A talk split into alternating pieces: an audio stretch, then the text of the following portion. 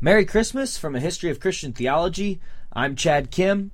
Uh, this week we will be bringing you our live broadcast, which will include Tom Velasco and Trevor Adams as usual. Uh, after about an hour into it, we will be ta- we take questions from the audience. So this episode will be quite a bit longer than the normal episode.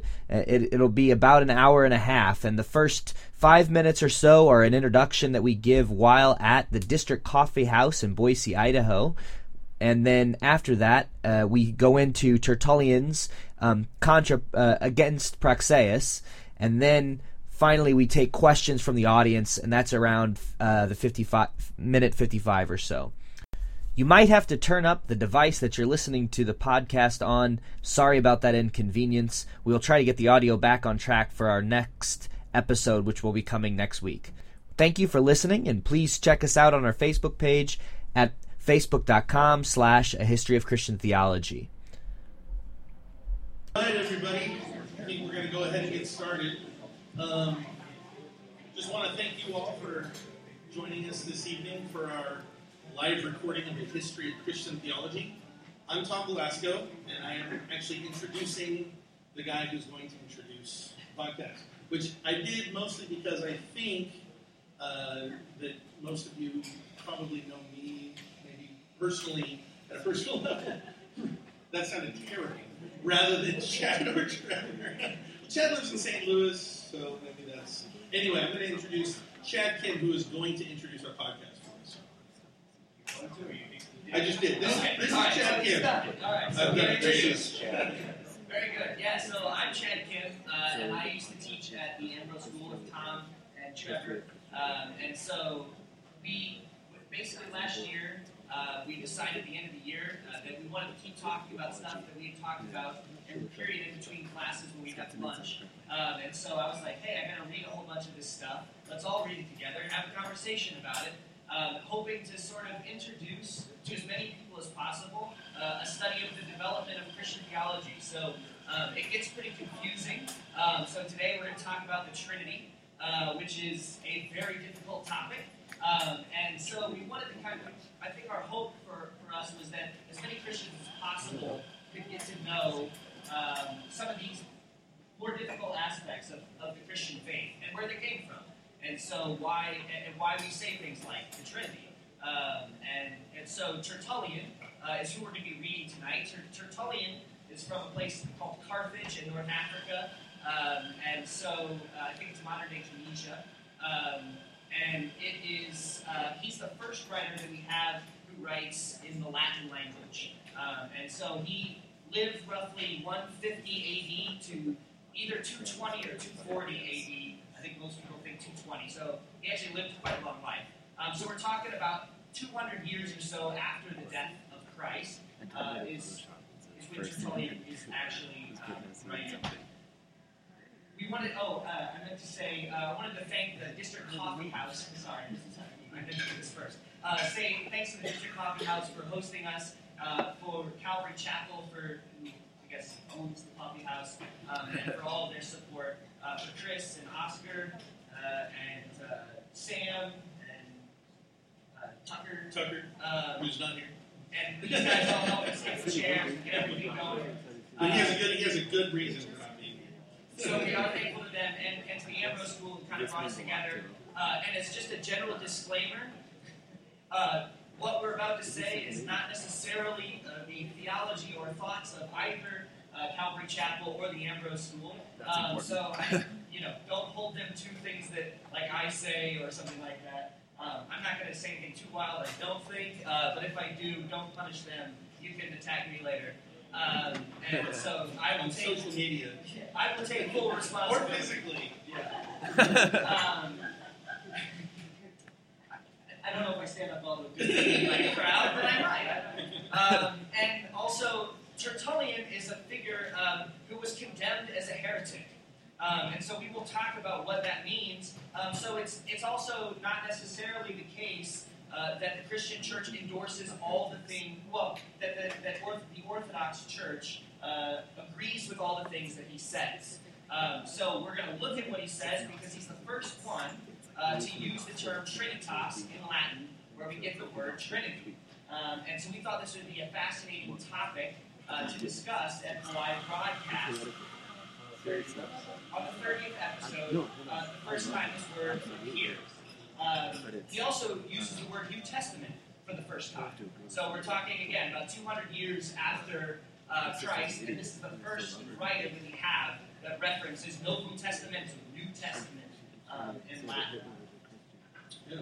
So you want to say something? Should we have Trevor introduce himself? He's just Uh, I'm Trevor, and I was a student at ESU. For some reason, they wanted me to be on this podcast. Uh, 'cause I got a degree in philosophy, so uh, for some reason I'm not a theology. Which you will find that all of us will shamelessly plug philosophy as a part of uh, this podcast because we are indeed lovers of philosophy and theology, which in general uh, Christians are not always big fans of. Sometimes I understand why, but uh, we do try to plug that as much as possible. Definitely theology. I'd like to say something real quick before we jump into textual stuff. Just thinking, one of the things I know that we talked about that I thought would be super important for everybody to really consider as we jump into the text, as we start talking about this guy Tertullian. You know, when I talk to people in general, I find a couple of things that, um, that kind of plague Christians when it comes to the future of the Trinity.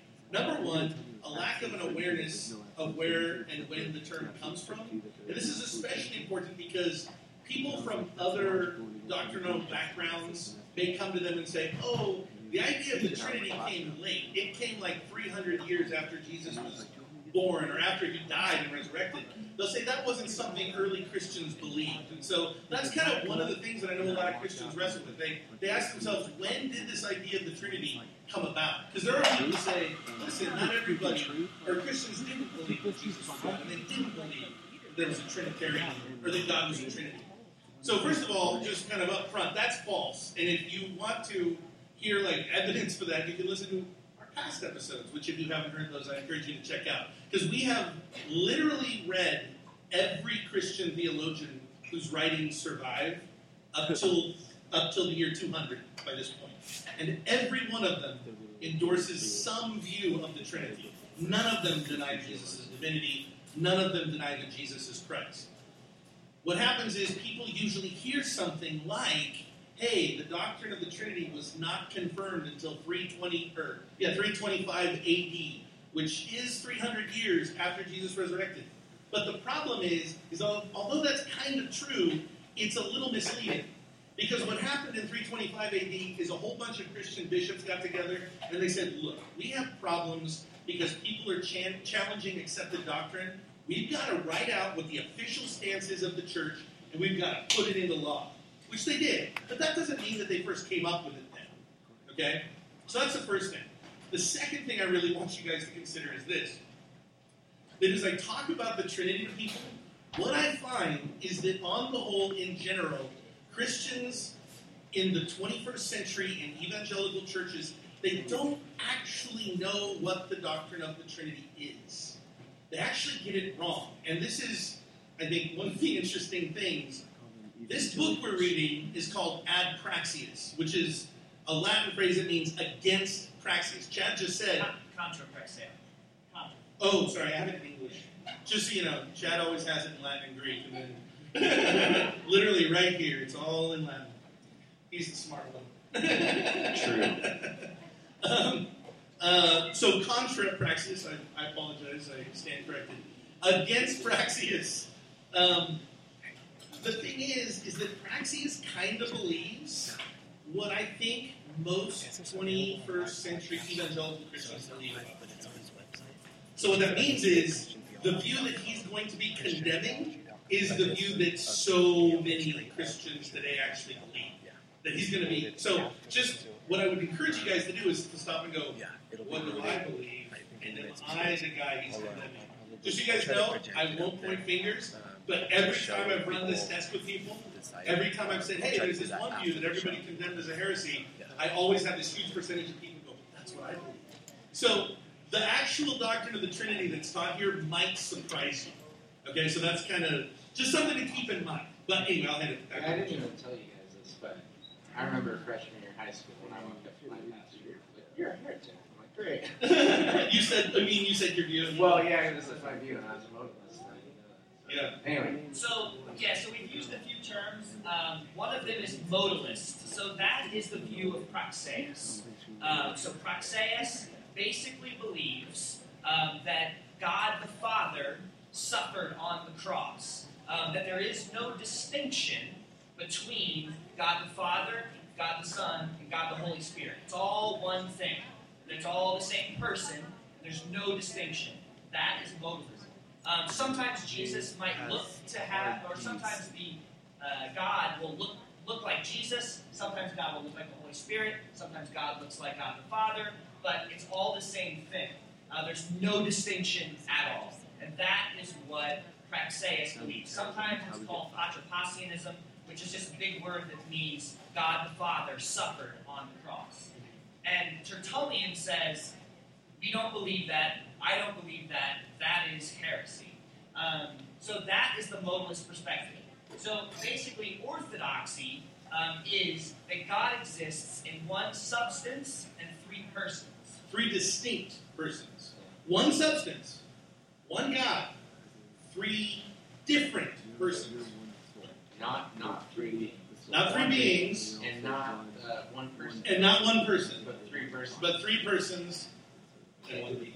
Sorry, Jim. And I mean, you can tell already why this is going to get confusing. Um, and so we're trying. I, I hope that we're clear. Um, and basically, our format for this evening uh, is going to be we're going to try to do sort of like we would normally do in a podcast for about 40, 45 minutes or so, and then we're going to open up to questions. Um, so hopefully, this can be interactive. That you guys can, you know, say, "Hey, wait a minute, tell us what the heresy was again," or whatever. Um, and and we'll take those questions in a little bit. So anyway, so that's so that's modalism, that's orthodoxy. There is another view um, that that comes up later that we'll talk about later in the podcast, but uh, or in further podcasts. But this is called the Arian view, where uh, God the Father is distinct from God the Son, and He created God the Son. Um, and that is also heresy. That's kind of the other extreme. So oftentimes, in as theology develops, you'll read someone like Tertullian, and he's got different people on different sides of the argument. And he's sort of saying, well, you think this, and this guy thinks this, but the truth is kind of right here in the middle. Um, so it's always helpful to have an idea of what the different conversations are going on. So you can kind of see, all right, where does Tertullian fit in this broader conversation? Um, so Tertullian is going to espouse the view that looks pretty similar to what Tom has referenced. So if, you, if any of you go to a church or have ever been to a church where they recite the creed, the Nicene Creed is basically the statement that of what Christians believe about God the Father, God the Son, God the Holy Spirit. God, God the Son uh, is begotten of the Father eternally, um, and God the Holy Spirit proceeds from the Father, filioque, and of the Son in the West. One thing I would, a couple things I would add too. So, getting back to talking about modalism there for a second. Uh, one thing I want to clarify for you guys: often when I tell people about modalism, that is that God. So the modalist view, God is one God, one being, who is one person, just one personality. And that view, as Chad said, is that he's sometimes the Father, he's sometimes the Son, sometimes the Holy Spirit. That's one way to describe it. But the thing you guys need to understand is, is that a modalist believes that he can manifest in all those forms at the same time. So it's called modalism because he takes a mode. He has a mode, he's the Father. And in another mode, he's the Son. In another mode, he's the Holy Spirit. But on this view, God sends, the Father sends himself to the earth. As the Father, he prays to the Father. And he dies, and he resurrects, and he rises again, and he sits at his own right hand. That's the modalist view. And when I say that I feel like a lot of 21st century Christians believe that, I, I think I would encourage you guys to stop and just think about, and please don't, like, if you do this, just you know, I often do this too. So I'm not doing this as a criticism, but I want you to listen sometimes to how we pray. We often, when we pray, we say something like, Dear Father, and Jesus, and Father, and Jesus, as if we're speaking to the same person. Now, I don't really necessarily have a problem with that, but I do think it's interesting, or interesting, I don't know. One thing you will notice is that if you were to kind of grow up in the church prior to the year 1940, you just would have never done that. Like it just would have never happened. Christians would have always prayed to the Father in the name of Jesus by the power of the Holy Spirit. They all would have worshiped Jesus. Jesus is God. He absolutely is God. There's one God. But there was this very strong sense that the persons of the Father, the Son, and the Spirit were distinct. Which, and um, Chad mentioned a moment ago that if you grew up in a certain kind of church, like a more uh, formal, traditional church, like a Roman Catholic church, an Anglican church, Methodist, you guys would have every week recited the Nicene Creed. And when you recite the Nicene Creed over and over again, you're actually stating what you believe about the Trinity. So in the 1940s and 50s, modern evangelicals really wanted to divorce themselves from the history of the church a bit, not because they didn't value what the history taught, but because they didn't want anybody telling them what they had to believe. They wanted to say, we believe the Bible, we listen to the Bible only. And so it was motivated by a good thing. It was a good motivation. But nonetheless, when you do that, you divorce yourself from a tradition that builds upon itself and from these distinguishing marks, which oftentimes are hard to pick out in the Bible. Does that make sense? Um, so uh, let's let's get into uh, Tertullian's uh, argument here. Um, I'm looking at chapter two, and I'm going to read sort of maybe the first place where he really um, describes this uh, use of the word Trinity. Um, so this is chapter two, towards the end. Um, while the mystery of the dispensation is still guarded, which distributes the unity into a Trinity, placing in their order the three persons. Right. This is orthodoxy. There are three persons the Father, the Son, and the Holy Ghost. Three, however, not in condition, but in degree, not in substance, but in form, not in power, but in aspect. One substance, um, and then he goes on. Uh, so basically, reckoned under the name of the Father, and the Son, and the Holy Spirit. So in this way, this is basically the first time that a theologian is trying to come to terms with how the Scripture talks about God, uh, which looks like three persons. And so, like in, in Matthew 28, basically, um, Jesus gives the Great Commission. He says, Go out and make disciples of all nations, baptizing them in the name of the Father, and the Son, and the Holy Spirit. And so now theologians are trying to explain okay, how is it that there's a God who's in heaven, and there's a person who's Jesus Christ, and there's this Holy Spirit? How are they all united? How are they one? And so Tertullian, the first time he says, let's call it a trinitas, a tri-unitas, three in one. And that's where this word basically comes from. And so for the next 1,800 years, um, Christians have used this same phrase to, to put a name to what they recognize in Scripture. One thing that I know that we all liked about reading Tertullian is Tertullian is writing in North Africa. Um, he's probably Roman, he's probably not uh, dark skinned or anything. Um, just that's a curiosity. Um, but he is, uh, well, I don't know, so, because he's from Africa. Um, but anyway, so he's, he's North African.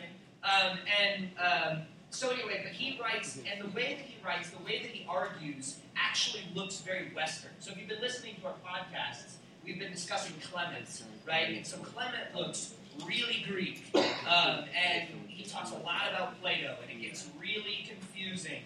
And uh, Ben loves it. Um, and uh, but Tertullian is he's pretty straightforward, and so he says, look, let's just say it's three and one.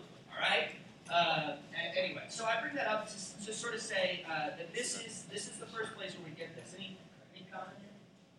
Well, you know, moving on. Well, don't move on because I have something I want to say actually. Yeah. But just thinking about this also because another criticism you'll often hear, I think, is people will say, you know, the word Trinity doesn't appear in the Bible.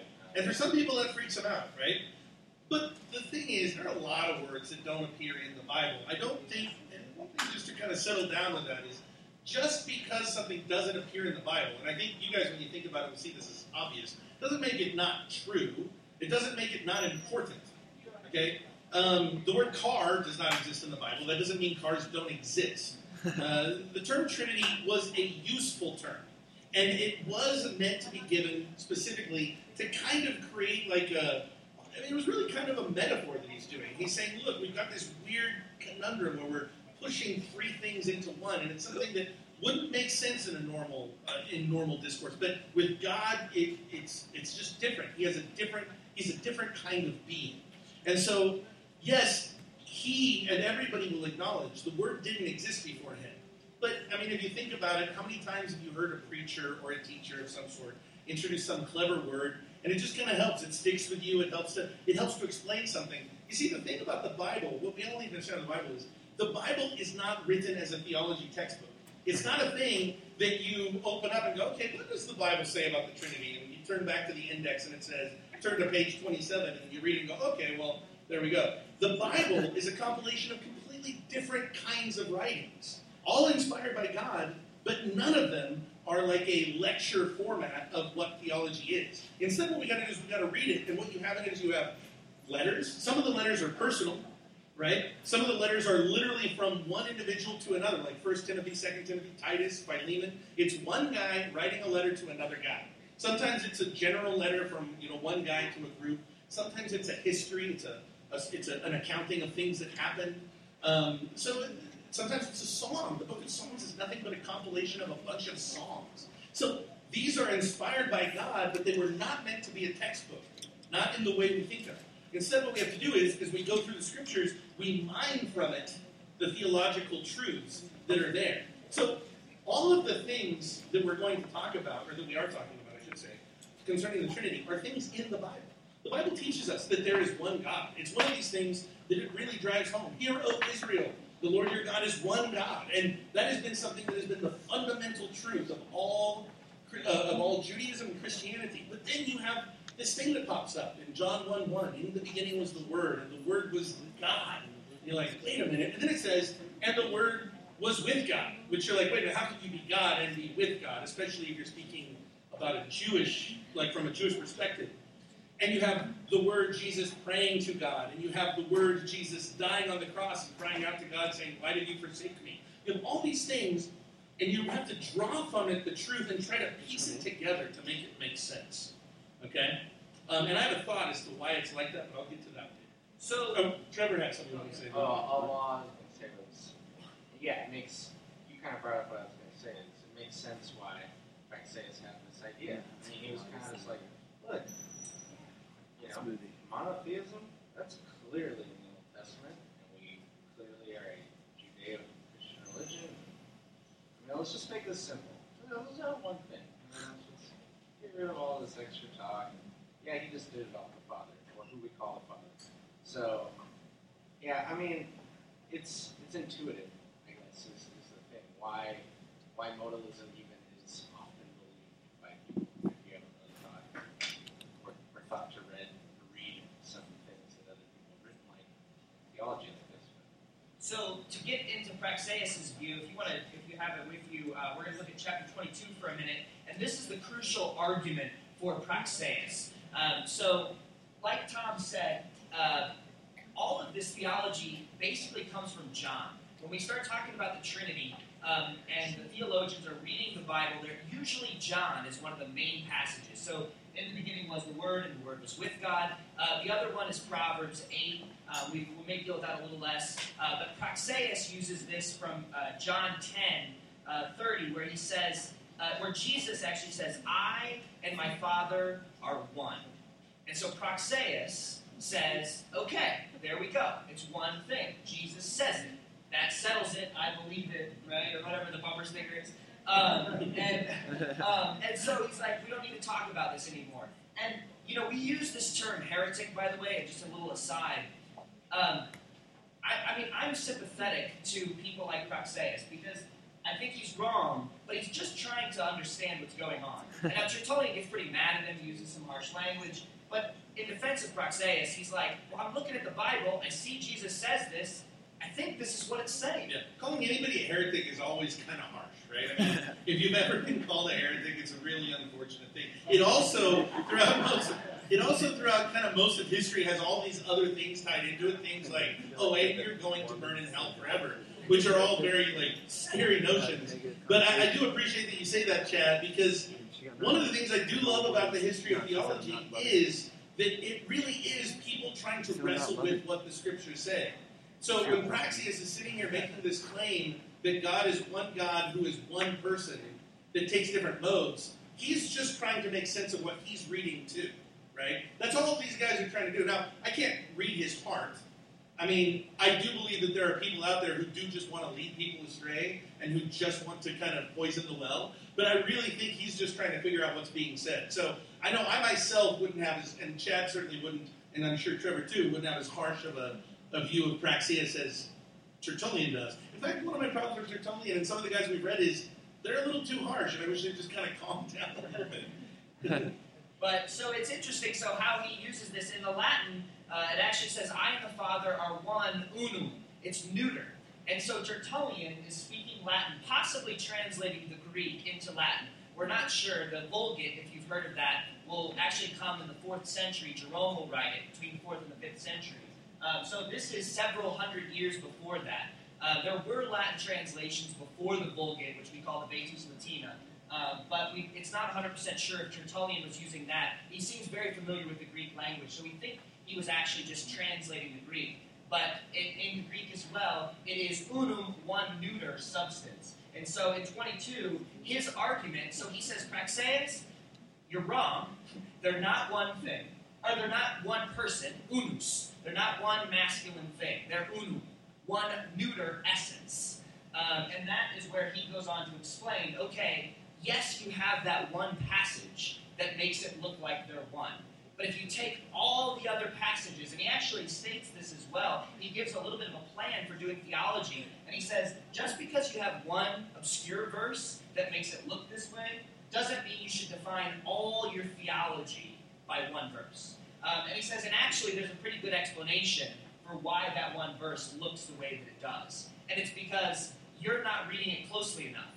You're reading it as, as if it's one man, unus, or one, you know, masculine thing. And he's saying, no, no, no, no. One neuter essence in multiple persons. Um, and that's how he explains to Praxeas, you just have a misreading of that particular passage. Um, and like, like Tom said, in the beginning was the Word, the Word was with God. Um, these sorts of things. There are all these passages that where Jesus says, "If you see me, you can see the Father also." Another person, and he has a few other examples that are of this. But He quotes the Bible all the time. I mean, he's just passage after passage after passage to support his view. And I, I, I love that Chad brought up that thing because that's one of his chief criticisms. He says, he says, I'm to, he actually at one point says, I'm going to talk about the passages of Scripture that Praxeas uses. And he goes, and there aren't many of them. Like that's kind of this is first thing. Like this guy doesn't really know the Bible. There's not a lot out there. So I'm going to talk about the two or three that he uses, and then I'm going to talk about all the passages that I have to support what I believe. And so that's kind of a big part of his approach. And, and he basically saying you just rip it out of context. You're just not understanding the broader context. Which kind of goes to the what I take to be one of his arguments, which I guess we can just address now, which is him arguing from the dialogue between the persons of the Trinity clearly in Scripture. So in 22, for example, just later in there, he goes, I mean, yeah, we're talking about the John passage, but he also goes, yeah, but also John 8, 16, but I am the Father that sent me. And he's talking about the fact that, um, however, we have he declaring to he clearly in Scripture, and I guess in Latin would be some fancy words. Um, but yeah, so the, the dialogue between the persons, uh, that's, that's probably one of the more, more cheap arguments. So yeah, chapter five is actually where we get into this. Um, so all right, so we're gonna dig a little deeper. Hold on to your hats. Um, so uh, there's this passage where Tertullian tries to explain how the logos, which is the Greek word uh, for the for the word, um, and that's what John uses in John one. In the beginning was the logos, was the word, and Tertullian's going to try to explain how God existed in uh, in in multiple persons uh, before the creation of. And so he actually says in 5, he says, You must needs speak it in, uh, let's see, whatever you think, there is a word. Whatever you conceive, there is a reason. You must speak it in your mind. And while you are speaking, you admit speech as an interlocutor with you, involved in which there is this very reason, whereby, while in thought, you are holding converse with your word, uh, you are, by reciprocal action, producing thought by means of that converse with your word. So, what does Tertullian say? Actually, read the next line because that's Oh. actually Sorry. Thus, in, oh yeah. Thus, in a certain sense, the Word is a second person within you, so. through, through which in thinking you utter speech, and through which also in uttering speech you generate thought. So think about it. What he's essentially saying is, because those are really big words, oh, especially if we're just reading it, and you're not following along, because it is really hard to follow along when people just read. But what is he saying? He's just saying, have you ever been outside on a walk and you were talking in your brain to somebody else who's in your brain? And the answer to that question, I think, is yes to everybody. Right? We're always talking to ourselves. I mean, if there isn't somebody around me, I almost am always talking to myself. And I, I mean, in everything I do, I find myself, I watch a movie, I go, dang it, I missed half the movie because I'm talking to myself about something. Or when I'm driving down the, down the road, I'm listening to a podcast and I get on a conversation with myself, so to speak. We don't think of it that way because to us it's just my mind. But you are bouncing things off of something else in your mind all the time. And so for Tertullian, what he's saying is, look, the Bible says in the beginning was the Word, and he goes, and really, when we talk about the Word, he says, we're really thinking reason. It's something internal in the mind. And he goes, and that's what Jesus is. That is, he is in the mind of God. He is the Word of God inside God's mind. And so he says, when God tells us that he made us in his image, that's actually communicating to us somewhat what the Trinity's like. You have God, and then you have the Word inside of him, which is, he says, like a second person. Which, to a certain degree, I think he's just saying it's kind of a metaphor, really. I mean, he's, he's going to say this is how we can approximate and kind of come close to understanding what it means for God to be triune. But the key thing that he does drive home is this that thing inside is different from you, so to speak, which is a weird way to look at it because I don't look at it that way. And I think Yeah, if it's a weird it explanation. a weird It's a explanation weird because if you actually did stop and go, you're right, it is a different thing, you might have people think very oddly of you, right? um, if you really did start to treat it as a separate thing altogether. But this Uh, is how he gets to the gut language and Yes. why, and this kind of helps us explain, or well, this is how Tertullian would have explained the language in Nicaea of the Son being God. Which I have to admit, Yeah. I'm glad you actually said that. And this guy's, it's actually something we've been talking about all day because Chad flew in from St. Louis and he's staying with me. And we actually met with Trevor last night and we met with again this morning. So we've kind of been talking about this all day. But as I was reading through this, I thought, man, Tertullian, just so you know, he actually says some things that if you were a Christian who grew up reciting the Nicene Creed, you would definitely disagree with and have serious problems. Like, even though Tertullian presents kind of a, a Trinitarian view that is, in a lot of ways, like the Trinitarian view that will be accepted by the church, he takes it in a really strange place that made me feel super uncomfortable. And that's what Trevor was referencing when he said it brings out the begotten language. Because even though he says that, that Jesus is co eternal with God, he's in the mind of God, so he's always there, he says there comes a moment when that is begotten, when it becomes like a human, like not a human. It's not. We're not talking at the incarnation when Jesus is born of the Virgin Mary. He says there comes a moment in the history of the universe, the cosmic history, when all of a sudden the Word, which was always there, comes out and becomes like a second person. And uh, I'll go ahead and read that if you don't mind. Yeah, there you go. It's actually, he says, then therefore does the Word also himself assume his own form and glorious garb, his own sound and vocal utterance. Then God says, let there be light. So I read this and I go, this is bad. Because what he seems to be saying is that Jesus, even though he would say Jesus is God, is eternal, he said Jesus really becomes God the Son, the second, like in a form, when he creates the universe, when he says, let there be light. That's bad. Don't listen to him on that. If you're my student, I'm not encouraging you to believe that. But, so I feel super uncomfortable with it. But he says, let there be light. He says, this is This the is chapter 7, by the way. Oh, yeah, chapter 7, if you have it. He says, This is the perfect nativity of the Word when he proceeds, when he proceeds forth from God. So he says, This is when Jesus proceeded forth from the Father, which after the Council of Nicaea, the church was very adamant. Jesus eternally is begotten, eternally, which means he's always been in the, the that form, the form of God the Son. Uh, and he says, by him first to devise and think out all things under the name of wisdom. This is really bad. The Lord created or formed me as the beginning of his ways, which is a quote from Proverbs.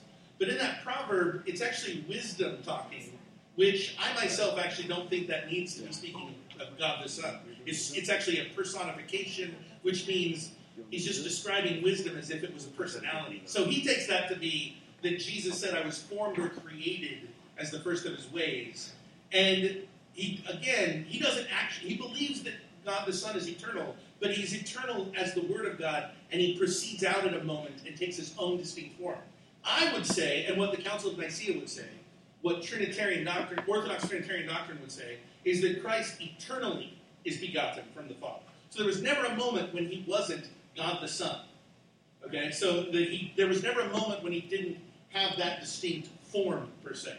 Which is Um, weird so- too, because then Tertullian actually ends up using the sun and ray analogy, which for some reason, oh, like why? Because Well- then that, I mean, shouldn't that go along with orthodoxy? Why does he talk this way? And then, Yeah, it's a really weird thing. To be honest, it's kind of hard to pigeonhole where he's at. It's it's it's kind of hard to really nail him down. Like, in, in fact, even when I read this with both Chad and with Trevor, they were like, I don't know if he's saying what it seems like he's saying. You know what I mean? Which I want to be fair to him. So I personally, I want Tertullian to be right. Like, I want him to not have messed this up. So, so maybe I should qualify that and say he might be wrong, and I'd like to think he's wrong. I would never use this language.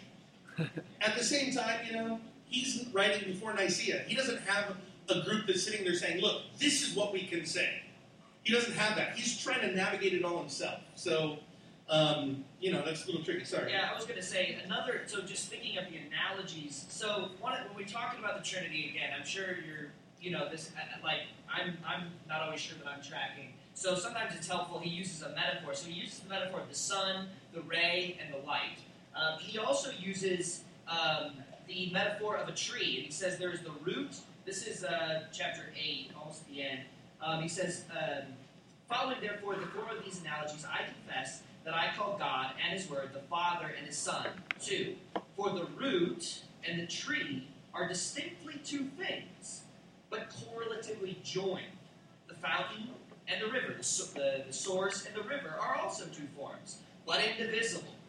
Uh, so likewise, the sun and the ray are two forms, but coherent ones. So these are his analogies. So he says, in the same way that when you look at a tree, it's got roots and it's got the tree. Um, we call them one thing. Um, they're connected. They're not disjointed, uh, but they're separate. And the root is kind of God the Father. The tree is God the Son. Which is such a good analogy because the scripture says that no man has seen God at any time. The only begotten God has declared him. So we don't see God. What we do see is Jesus, right? Which is actually how the author of Hebrews even says it. But we see Jesus. So in his analogy, the, the root being the God, the God the Father, that's underground. We don't see it. The tree, which we do see, is God the Son. And the tree cannot be without the root. There is no tree if there's no root. Um, he does take this analogy a little bit further too, because for him, and this is where another a lot of now this is one place where I feel like modern Orthodox, where Orthodox theologians historically would take some serious issue with him. He argues very vehemently that God the Father is prior in a sense, which Orthodox theologians don't feel comfortable with. And by prior, he means is properly and more in. I don't know. Maybe I'm going to miss it. What would you say? You know what I'm talking about? Like, how would you word it? well, that in the economy of the dispensation, Yeah, which are the two words he uses, which, by the way, are just as confusing for us as it is for you.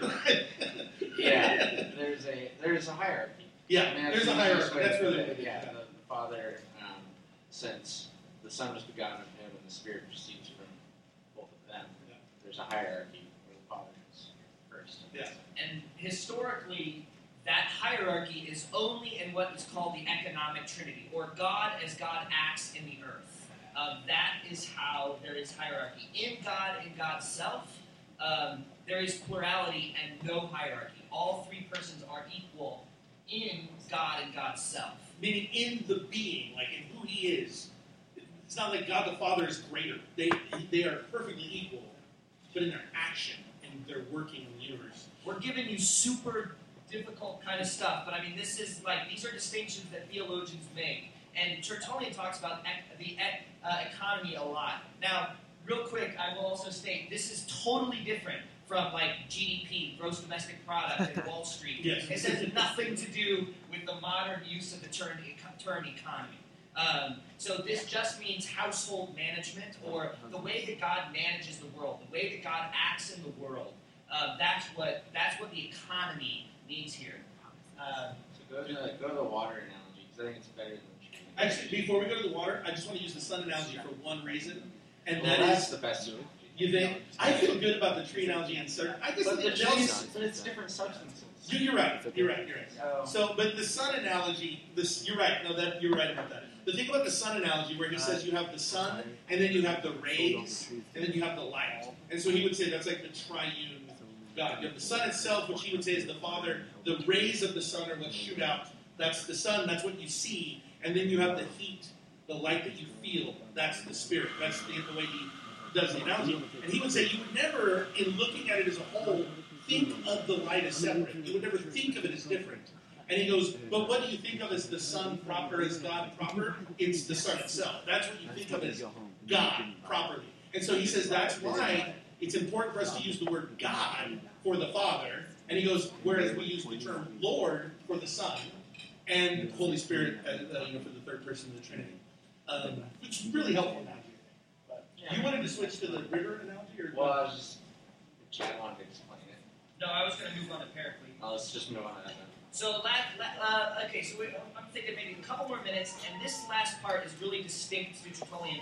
Um, comes up in chapter 2, among other places. Um, but this is sort of fascinating, and one other part that may sort of fit uh, within our context a little bit. Uh, so, Tertullian says in chapter 2, we, however, uh, as we indeed always have done, and more especially since we have been better instructed by the Paraclete, who leads men indeed into all truth. Um, all right, so the Paraclete uh, is the Greek word for the Comforter. So Jesus says in John, uh, before he goes to the cross, he says, He will send to you a Comforter, the Holy Spirit. And so Tertullian says that the Holy Spirit is the one who's teaching and instructing us, leading us into all truth. And so this is really important for Tertullian, and part of what get, ultimately gets him condemned as a heretic, oddly enough, um, is he has a very strong view of how the Holy Spirit teaches and guides. Um, and he calls it the paraclete, like I said, it's from the Greek word. And that is very specific to the kind of Christian uh, that Tertullian was. He called himself in the New Prophecy, Montanus. And so if you've looked on the internet at all about Tertullian, you'll see that he's called a Montanist. Um, and there was a guy called Montanus uh, who he also liked as a good teacher um, and who taught about how the Holy Spirit can instruct us. Yeah. Um, so I just thought, you know, we could bring this up to say this is really crucial for Tertullian, um, is that the Holy Spirit helps him and teaches him and guides him. And oddly enough, later on, theologians will shy away from using the Holy Spirit very much, almost at all. Uh, get, they get very nervous when people start talking about the Holy Spirit. And I have lots of thoughts on that, but I, uh, you know, they just, it, I think it makes them feel very uncomfortable because you can't really pin it down, and it's not super logical. Uh, and so Tertullian's okay with it, uh, but but later theologians get very uncomfortable uh, talking about the Holy Spirit. For you Pentecostals out there. Well, yeah, so that would be kind of my question for those of you like like Tertullian. You know, uh, how how similar is he to modern charismatic or Pentecostal movements? Um, this is kind of an open question. He's a Pentecostal. Yeah, no, he really, no, he genuinely is. He really is. I mean, if you have come from a Pentecostal background of any kind, like when you read the stuff that he did, that he believed, that he practiced, it's very Pentecostal esque.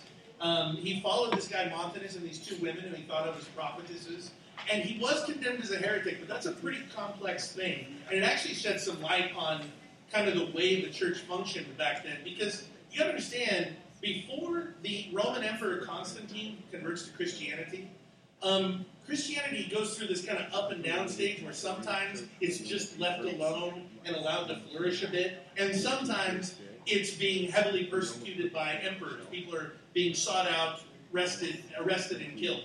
Um, and so it's really hard to speak of the church as like a unified thing because they don't have the opportunity to be like a unified, bureaucratic, you know, system.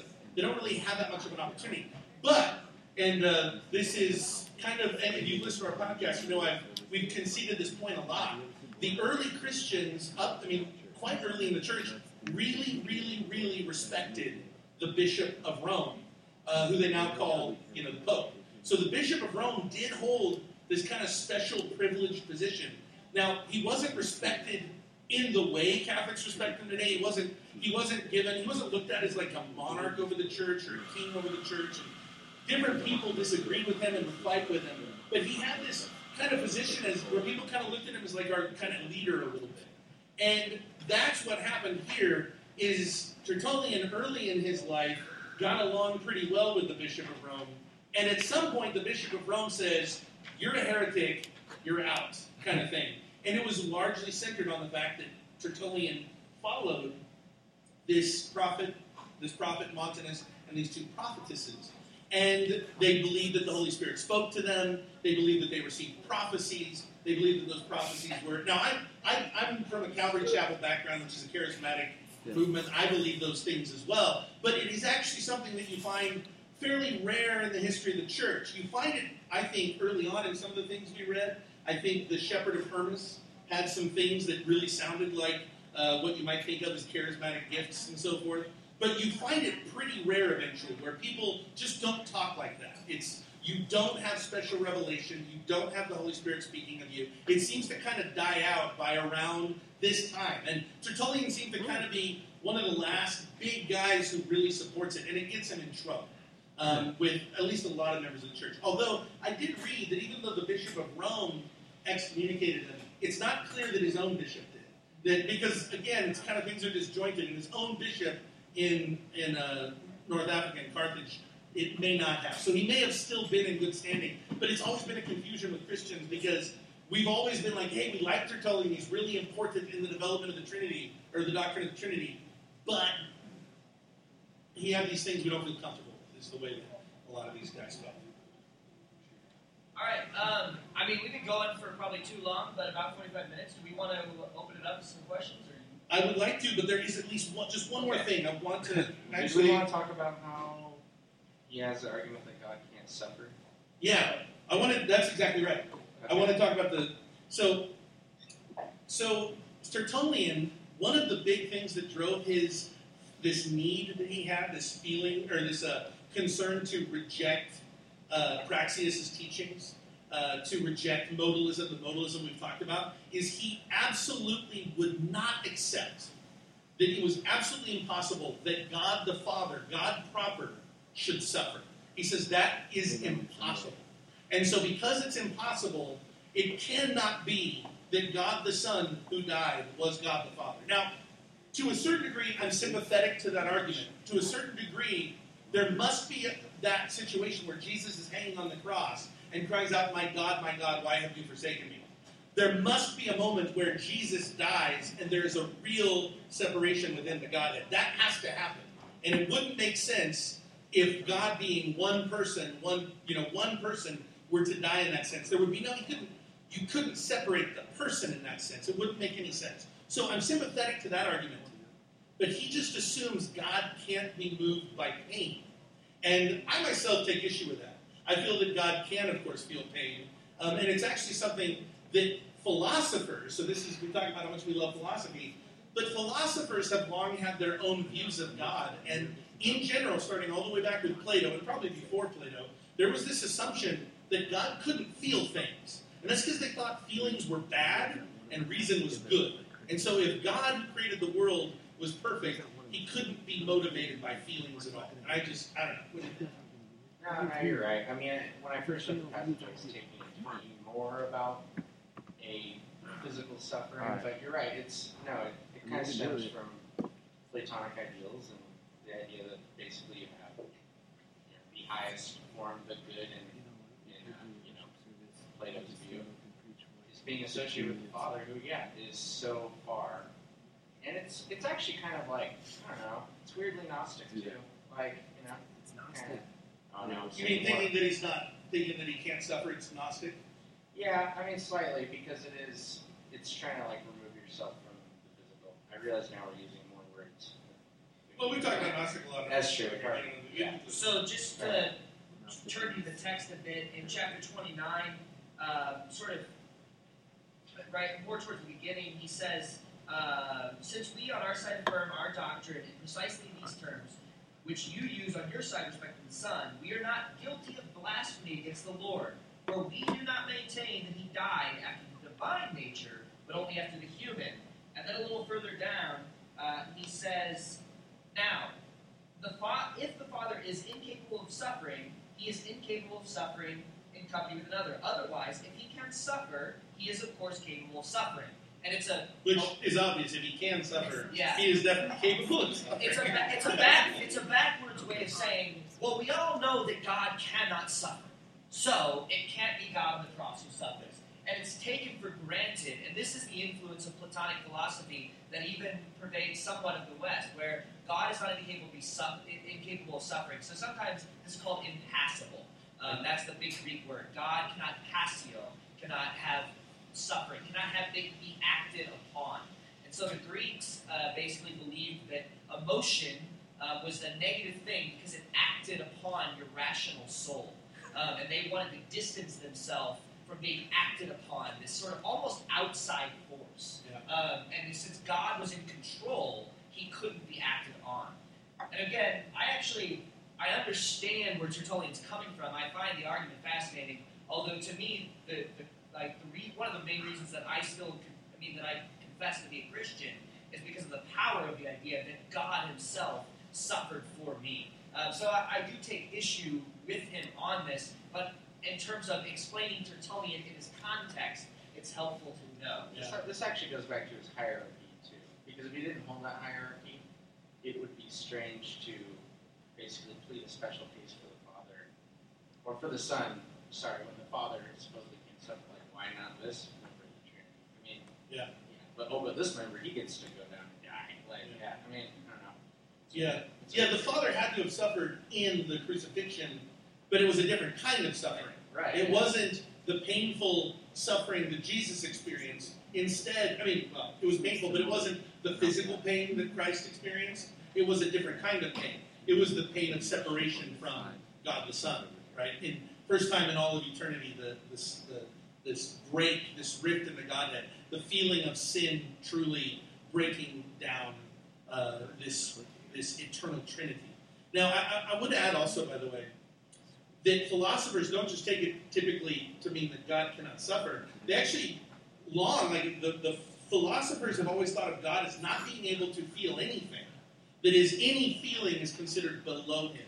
Uh, he doesn't experience anger. He doesn't experience joy. He doesn't experience laughter. None of those kinds of things can be things that God feels. And I take extreme issue with all of those things.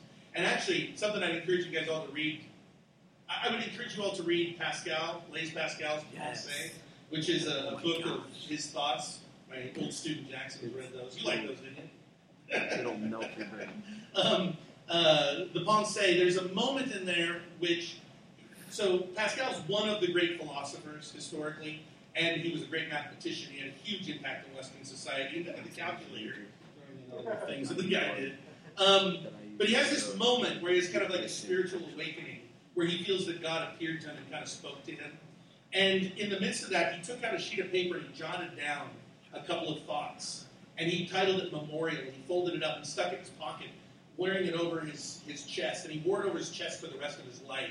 And I'm not going to be able to quote the whole thing verbatim, but uh, I got part of it. He says, the, uh, he, he basically says, I don't want the God of the philosophers. I do not want the God of the philosophers. I reject that God. Give me the God of Abraham, the God of Isaac, the God of Jacob, the God of Jesus Christ. And he goes on to say, in that is life. Right? So he rejects this, this totally rational, it's, it's not that it's irrational, but this God that is devised basically by human reason. And he says that's not the God that has been revealed uh, to us. And so that's one of the things actually that I really love about the doctrine of the Trinity is the doctrine of the Trinity is distinctly not rational. That I don't think it needs to be irrational, but it's not something that you can properly analyze. Like Chad said a few times, this is confusing. It is confusing. Of course it is. We're talking about the eternal God, right? Just try to think about infinity for a second. I mean, think about when you were a kid And your mom, I mean, I remember as a kid, I, I just, I'd sit there, I learned my alphabet, I learned my ABCs, and then I learned my numbers, or maybe I learned my numbers first. I learned to count to 10. And I always, I remember thinking for a long time, 10 is it, 10 is the end. And then my mom said, well, actually, no, you can go up to 20. And I said, teach me this, this wisdom. And so I learned how to count to 20, and then I thought it was over. And she said, no, you can go to 100. And I was like, I cannot believe it. And I remember I learned how to count to 100 when I was five, and I went home and I said, Is that it, Mom? Is that it? And she goes, Well, no, there's a thousand and a million. And I was like, This is, when does it end? And she said, It never ends. And I was like, That does not make any sense. It is completely nonsense to think that something never ends. But when you think about it, you understand that every term that we use to describe God is nonsense.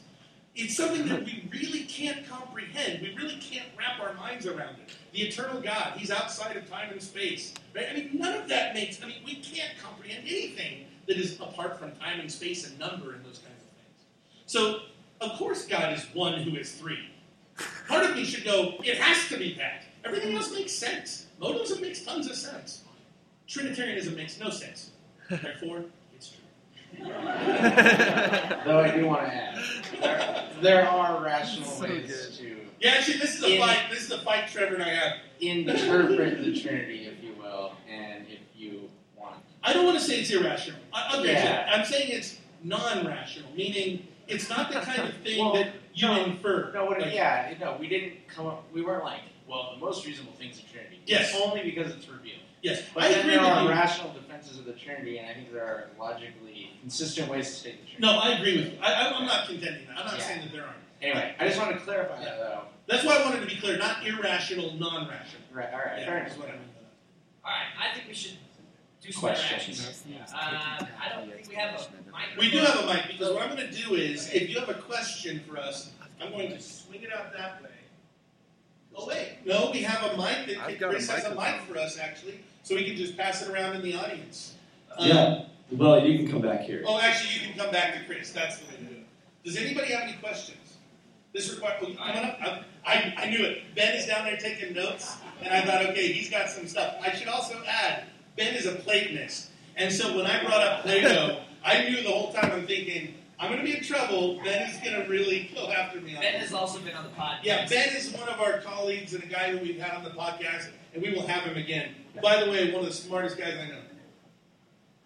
Tom must not know very many people.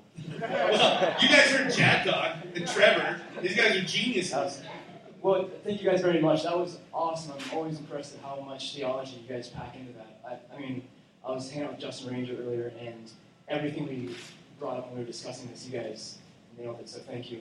Um, I am going to try to offer somewhat of a defense of some Platonism because I heard it criticized. Um, but, but my motive isn't just to defend Platonism, it's to defend um, a major movement in Christianity that happened early on that I think is neglected. And often we use this term orthodoxy and, and are, are kind of trying to establish this thing, orthodoxy. And that's a very hard thing to establish. Um, and so we kind of appeal to maybe the big council of Nicaea, which they appealed to several times. And I, I think I'd like to um, phrase this question by, by saying, is that fair to set up something as Nicaea as a sort of orthodoxy up against what we might call, they- reference something called Arianism. And uh, Arianism was the great heresy that Nicaea was called to combat. So Chad set this up well by saying Tertullian's aiming for this middle ground. On the one hand, we have modalism, which is saying that God is one to the point of taking away Jesus' and the Spirit's uh, personhood, so kind of obliterating the, the Trinity. But the other extreme is saying Arianism, which there are almost three, not just three persons, but almost three essences, Yeah. or three, three beings. And so Tertullian's trying to hit this middle ground.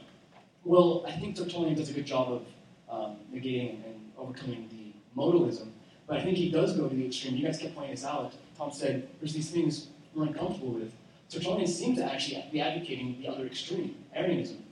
But I want to take a step back and say Arianism is not quite what we think it is, and it's easy things to, to dismiss. And I don't know if it's quite fair to say what Nicaea says, therefore, has to be the standard orthodoxy, and therefore, um, Arianism was completely wrong, and let's discount anything that's related to that. In fact, I'm going to get rid of the term Arianism altogether and say the Platonic tradition that keeps coming up over and over again is a very powerful tradition in Christianity. And you guys have done a great job in the podcast of going through the early Christian Platonists Justin Martyr, Origen, Clement of Alexandria, you guys the other week, and showing that this tradition of Plato and the Logos, Logos, that is so central to what Tertullian is arguing, that's the second person of the Trinity, does seem to have this unique personhood. Uh, Arianism says that he's a completely different being, but that's too far, perhaps. Um, but yet the Platonist tradition seems to be affirmed by Tertullian, and therefore I don't think it's fair to say Nicaea overcomes that and, and does away with that. So I guess I'd like you guys, if, if you if you could, to address a little bit about the Arianism and say, how do you see that being overcome? Is Tertullian a bit um, Arian? And just to conclude, I have one more thought. Know it's a lot of thoughts um, on, on this, but Philo Judaeus. Philo was a, a Jew that was before Christ, that was also Platonist, and he's the one that actually said the Logos is a second um, God. Because when God thought of the Logos, the reason, it became like a second God. In fact, says Philo, who was a Jew before Christianity, the second God is almost like the Son of God.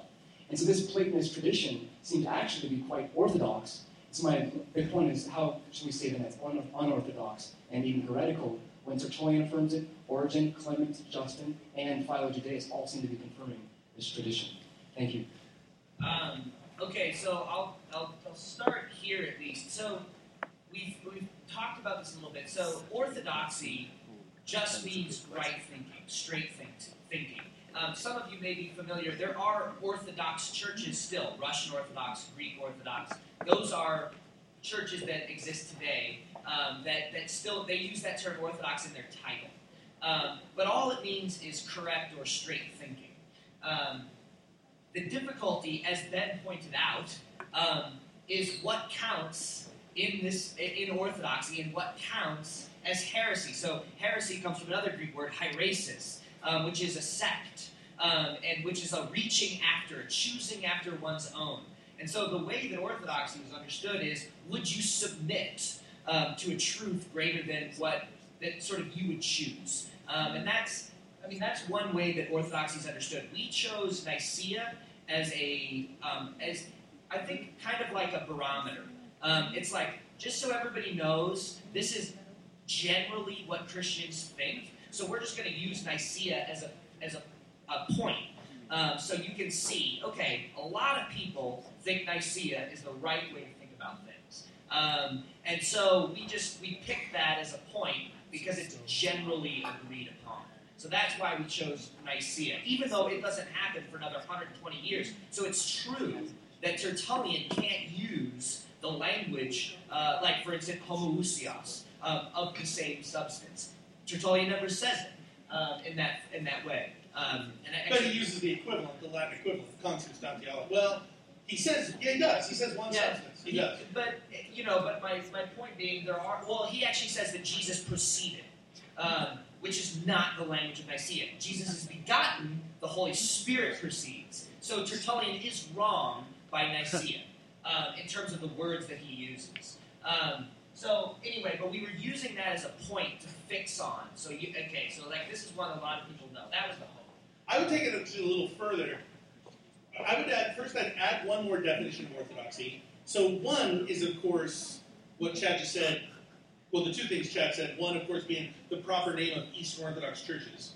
Um, two is, of course, the, the meaning of the word right teaching, and then this idea that that uh, it's connected with a with, with Nicaea in particular. But I, I'm going to take it a little bit further. But let me add a third kind of orthodoxy meaning for the term orthodoxy, as is really intimately tied up with the word right thinking. Okay, and that is this: everybody, from their own vantage point, is orthodox. Right. so if you disagree with me, you are a heretic. Period. That's the way I feel. I may not think negatively of because I just know that there are a lot of people in the world who are going to disagree with me, so I just know that. But I believe that all my beliefs are orthodox. If I didn't believe that, I wouldn't believe them. You know what I mean? Like if I thought some of my beliefs were wrong, I'd change them. So I do think my thoughts are orthodox. That's just the way it is. What I, I would take it further than just picking Nicaea as a starting point. It seems to me that there is a narrative in the history of the church which says there is a group who is in charge, and they're the ones who kind of dictate where what is orthodox and what is not. And for the most part, That holds pretty steady until about the year 1000, 1000 something. And then there's a split. And now you have two groups, two distinct groups, who historically, when people look at the narrative of church history, they say, well, both of those are kind of orthodox. And they both carry on this narrative. And those two groups are the Roman Catholic Church and the Eastern Orthodox Church. And then you get to the 1600s, and the Roman Catholic Church goes into about a thousand different groups, all of which claiming to be Orthodox. But people do kind of step back and say, well, we can find these ways in which they all kind of agree, so we're going to call all of that Orthodox. It's a statement about the history of the church. And in the history of the church, you have these groups that are condemned. That doesn't mean they're wrong necessarily. It just means they're condemned by that by those mainline groups. So by saying that something isn't orthodox because it doesn't match Nicaea, what we're trying to do, I think, is making a statement about what the what history says. The narrative history is created, right or wrong. It's the narrative, and I think that that's can be. I think that can be fairly objective. People, Arianism was counted as a heresy. Period. Whether or not they're wrong is a different question. I disagree with them, so I think they're wrong. So I think they're heresy. But that doesn't mean that, and I could be wrong, which would be, you know, it's always a scary thing facing the possibility of your incorrectness. But that having been said, I do want to make it a, couple of things really clear. Arius, I, I don't think Arius, I, I don't think that uh, Tertullian is an Arian. He said a couple of things that sound very Arian, but he says a number of things which Arius would repudiate completely. He says that God is one substance. He repeats it over and over again. And that was actually the thing Arius would not sign at Nicaea. He refused to acknowledge that God was one substance.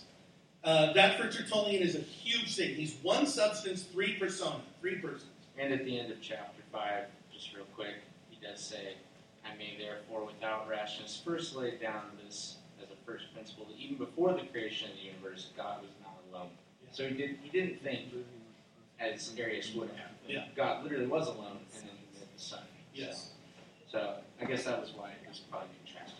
Yeah, But- and even though, and just so you guys know, Arius believes that Jesus is a created being, period. He's a powerful being. He was the first created being. He was the being that created the universe, but he is a created being. There, in fact, he would say there is a time when he was not.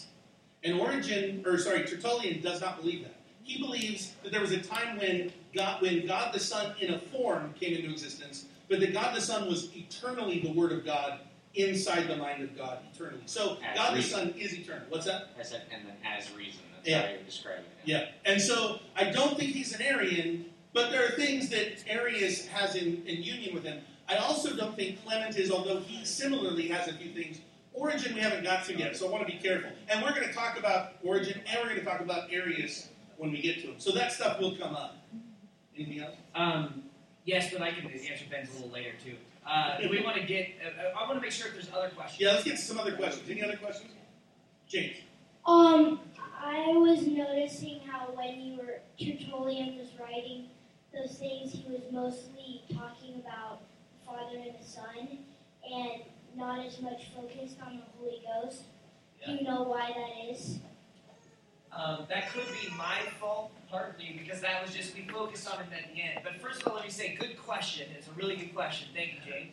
Um, and so, yeah, I mean, I would say partly it was our, our own emphasis. Because actually, that's one thing that we like about Tertullian is, is he talks about the Holy Spirit a lot. He thinks the Holy Spirit's really important. Yeah. Um, so you're right to pick up on that. Actually, it's funny you say that, James, because right before we left my house to come here, Chad said that very thing to me about the church theologians we read, that they don't talk about the Holy Spirit very much. But Tertullian did have a section that we didn't talk about a lot, and that really is kind of our fault. I, I've heard like a modern theologian say something like he's the forgotten member of the Trinity or something. Yeah, yeah, the forgotten Which, member which Trinity. kind of is true because in a Yeah. lot of discussions. Mm-hmm. Which getting back to the charismatic Pentecostal thing, that's how we feel.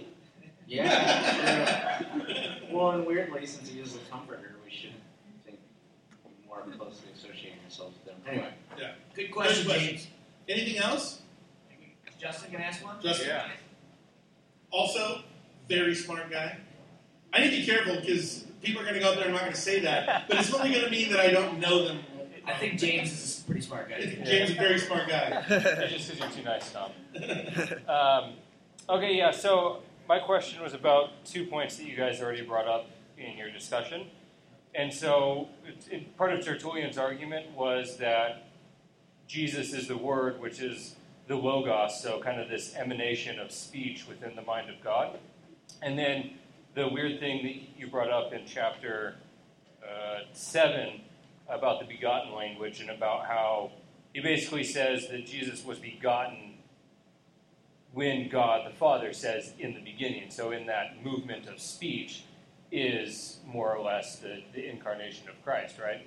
Um, and, I, and I would agree, I think both of those things are problematic, as you pointed out earlier, but they seem to be pretty central to, to Tertullian's argument. So I was kind of curious on what your thoughts were on how to still have a proper understanding of the Trinity without being committed to either of those two perspectives.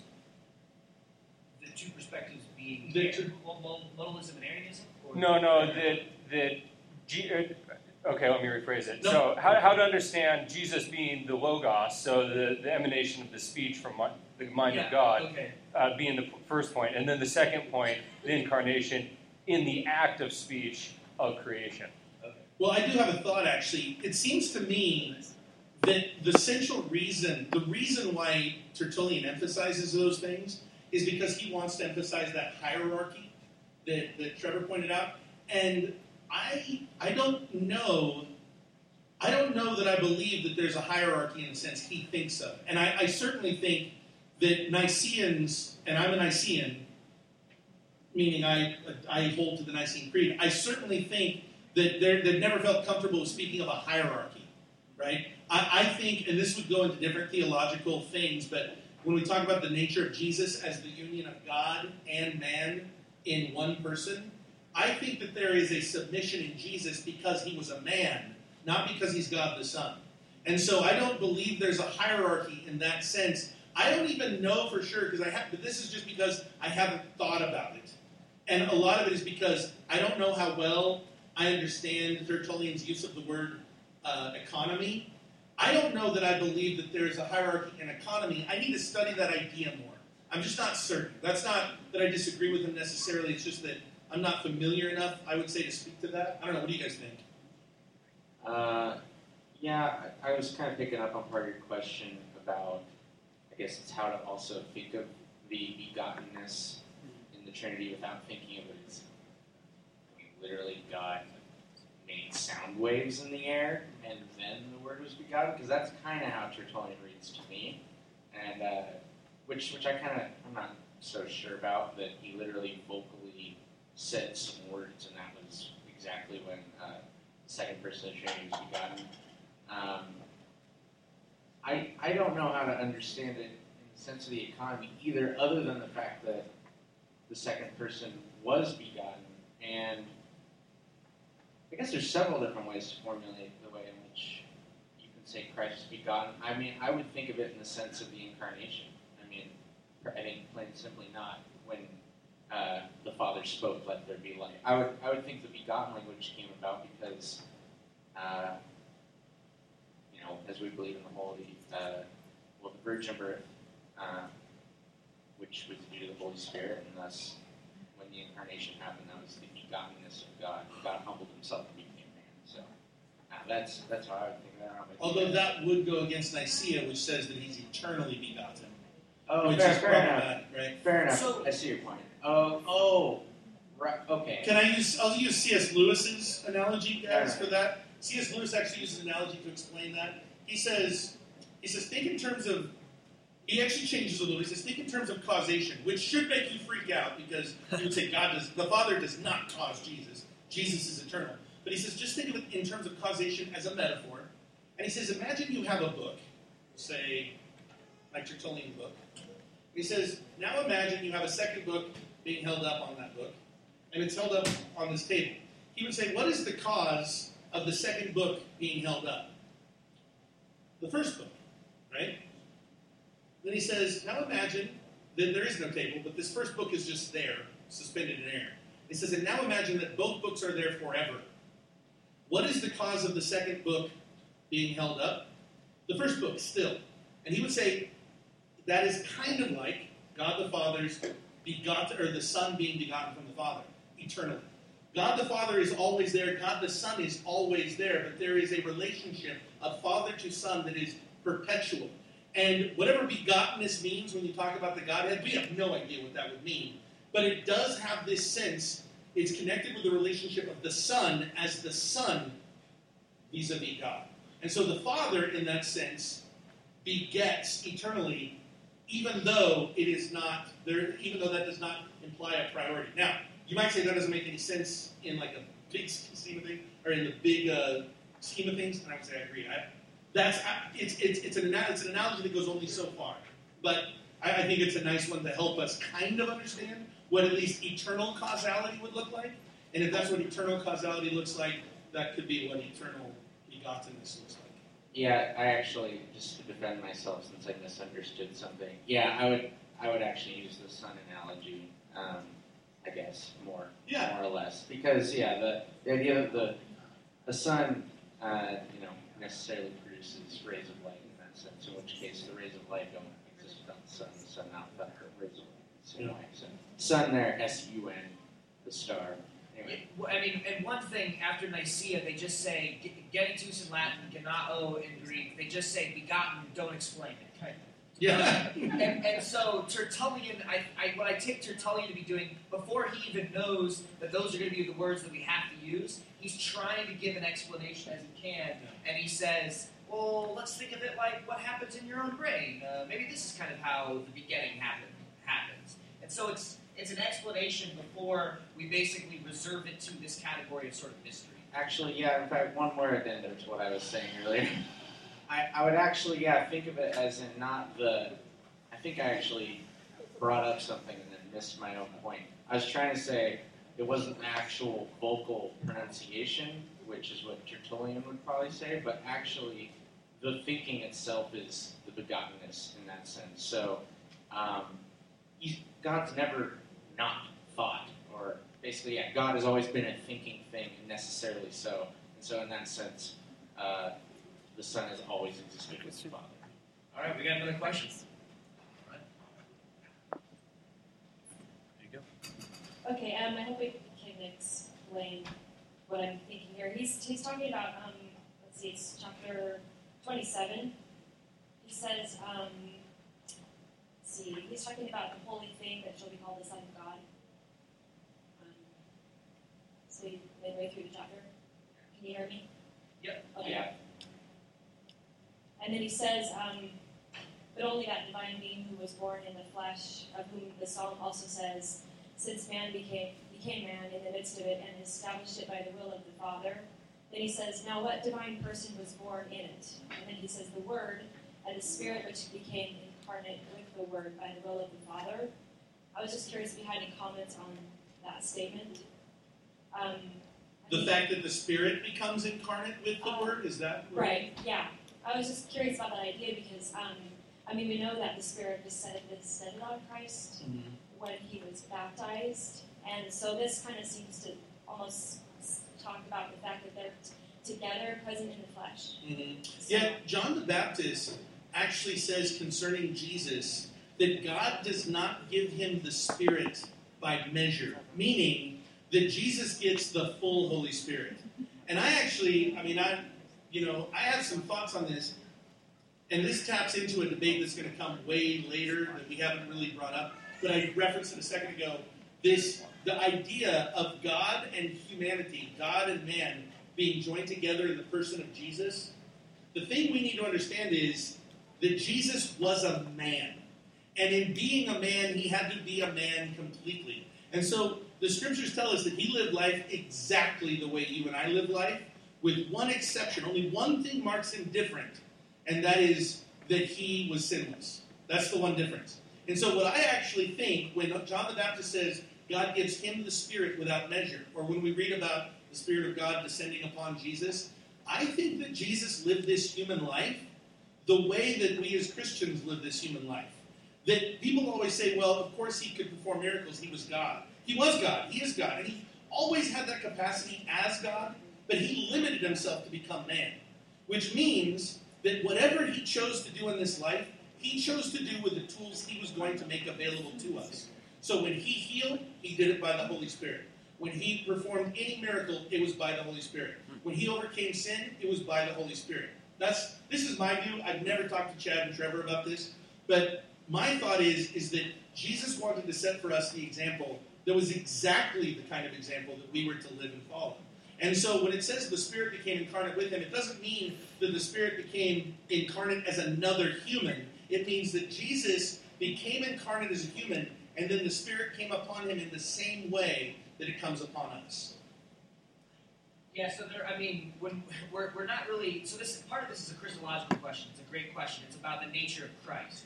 Um, and though, like Tertullian is, uh, well, basically the church doesn't sort of settle uh, this question until Chalcedon and 451. Uh, but what is the relationship between Christ? Uh, so the Logos's relationship to the flesh of Jesus. Um, and this is, I mean, that's what that's I think part of what he's trying to explain. And it's a very difficult thing because part of it is uh, is a question of what is what is a human, right? And so a human is flesh, um, and like I mean, I, I, you know maybe some of you are scientific rationalists out there where you might say, no, all we are is our meat. All we are is the flesh that you see here. Um, the way that uh, it appears that many of the ancient Christians believe, primarily, well, and ancient philosophers through Plato believe that we were mind, that we were spirit, uh, and that we were flesh. I, I went head, heart, and I get that part of that's, I guess, my Christian upbringing as well. But um, and um, but yeah, so those were the three parts of the human, and so there'll be this discussion about which part was divine, how do the human and the divine go together in this person that's on earth. And I, I think he's trying to explain in a way how this all comes together in one being. So later on in that passage, he'll use this phrase, the tertium quid. Is this the third what? Is this the third, the third bizarre thing? Um, and so he doesn't have the, the so later on the, the Nicene, or the, well, the, excuse me, the Chalcedonian definition um, is that Jesus is uh, flesh and spirit, distinct, unified, um, but and inseparable. So they're two things distinct. And so I kind of think he's saying the Holy Spirit is sort of the spirit of the flesh fleshly Christ, and he's kind of making a trying to explain that. So he'll he'll actually say later on he'll also talk about that Jesus is Son of God and Son of Man. As Son of God, he is sort of spirit God, and as Son of Man, he is fleshly God. This is not an orthodox definition any, uh, any longer, but that's one way that Tertullian tries to explain this bizarre situation where we have this divine logos taking on a fleshly component, and how do we explain that? Um, like I said, it'll get. So Tom actually told a narrative of Christian history where he started with a break at a thousand. Actually, the first major break will be in 500, uh, well, 451, uh, about 500 in Chalcedon, where there'll be a bunch of people who walk away and they say, no. I ignore this one. He thinks it's important, I always ignore. Well, because I'm, I'm sympathetic to the Cyrillian. I'm sympathetic with them too. I totally am too. So they sort of say it's all mixed together. Yeah, just a few of them. Though. We can't set. We can't separate where God is, where Jesus is God, and where Jesus is man. Don't try to separate them out. Don't try to pick out one or the other. And I think Tertullian's wrestling with that. Guys, we only have time really. Oh, sorry. We just have we just have time for one more question. If you guys got one, so then we got to shut down. Maybe for quick.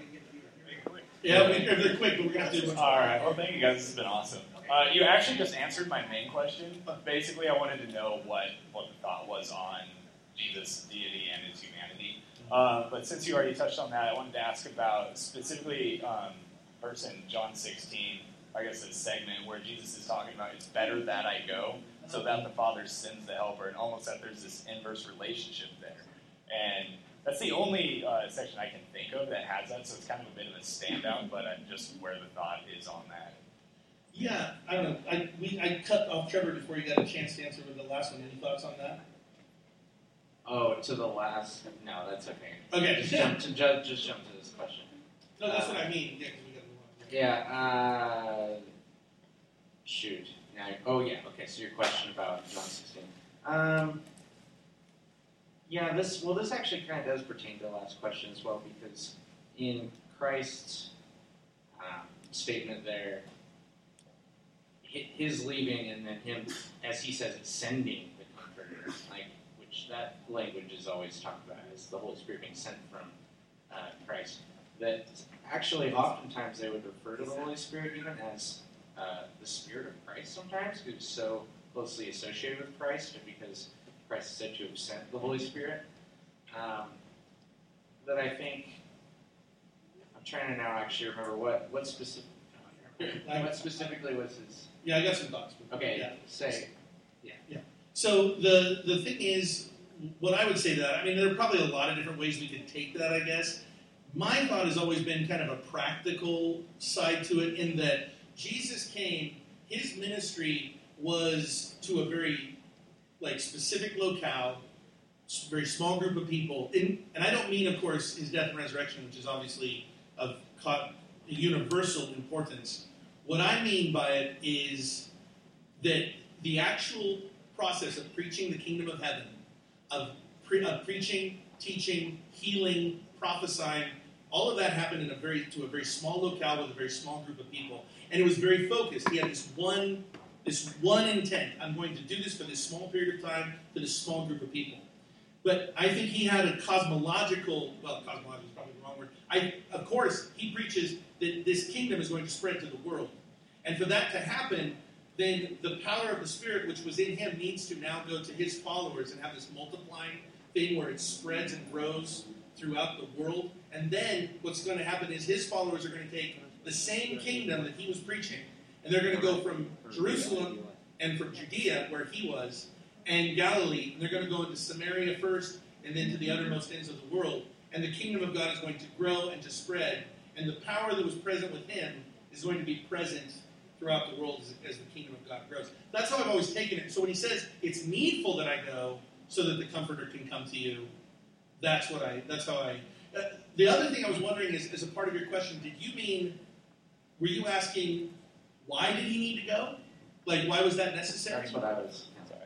I, I, was, I was more just wondering what like early thought on that was as it relates to like you're talking all about the Trinity and the history. All honesty, they don't. I don't. Didn't come across anything about it. Yeah. Yeah, I don't, I don't know. Like I said, the, the notion of the Spirit is really neglected in early in early church writing. Yeah. Okay, let's get one last question. Yeah, we got three minutes still, so we're good. All right, thank you guys. Yeah. Uh, so I guess one last question is you touched upon the topic of uh, uh, kind of Platonism and viewing God as this surreal, um, just rational being uh, versus a Christian, you know, seeming understanding of God uh, feeling and uh, being. And I was wondering if you guys could touch upon that. Because, for example, in mathematics, we can go into abstract numbers, transcendental numbers. We can even define, understand properties of uh, infinities, different infinities. But emotion seems to be uh, purely instinctual, like a very animal part of us. So I was wondering if you guys just had any thoughts on what God is feeling, and our feelings are mainly derived from our bodies and you know uh, such like that. How might it look that God, if He isn't purely rational, uh, but more super rational, what feeling and what that might uh, look like? Yeah, that's a fabulous question. I think it also touches on some concerns that Ben had as well. I can see him nodding in agreement. Um, and and actually, yeah, I mean that is the, the difficult thing. To, to what extent? I mean, to what extent uh, Platonic philosophy has influenced Christianity um, is is an open question. There, there's a guy uh, called Adolf von Harnack who was a 19th century German um, who basically says that Christianity. He says that it was uh, infected uh, with Platonism, um, and and so he hated that. Um, but when he read through these texts, he just says, "Look, there's just too much Plato, and it doesn't have anything to do with Jesus." Was what he kind of says. Um, and but anyway, so uh, my my answer would be that I think part of well, so there's a guy called Karl Barth Oh gosh, we Um, couldn't make it He's a Al fan. Robertson. Oh, Barth, who actually says the way that we know God is only through the person of Jesus Christ, through his incarnation. So God at taking on flesh, so having that animal uh, emotional component in, in Jesus Christ, we actually see God in that. So in some way, um, so that there's there's there's a lot of theological discussion about whether or not there's a pre-incarnate, uh, like or a, mm, yeah, pre-incarnate uh, logos that has that's also the flesh, and so like whether or not the flesh is also eternal, but it's it's a really obscure kind of argument. But that, my point being, I, I still think that we should look at, or we know who God is through the person of Jesus Christ in His flesh. So I wouldn't want to distinguish, or I wouldn't want to say that let's separate out the emotion from uh, the rational part. And that's, I mean, all the only explanation I can give is that that's how I can identify with God best um, is through my my humanity. Um, and so, I mean, so I'm not saying that it would be wrong to take a platonic tact. Um, I'm just that's just one way to go. I find it more compelling as an understanding of who God is through His incarnation. Well, and obviously, if um, God thought, you know, thought it through and thought it was going to be, hey, this is going to be a good idea, this incarnation thing. I think that that's that's an important thing that He communicated something to us through the incarnation by saying, basically, it is important that I relate to you as a rational animal. Which, yeah, that's the Aristotelian way of thinking about it, but. Um, it- this idea that yeah, you do you do have emotions, and uh, that's I yeah, I mean I would say a lot of them come the animal side of you in that sense, in the, in the sense that you are physical. But similarly, these emotions obviously can be found in God. Um, we often like to say things like God is love and identify Him with His attributes in, in a poetic way sometimes. In which case, yeah, I would say of course, some of these things are expressed, and I think they happen to be expressed in us.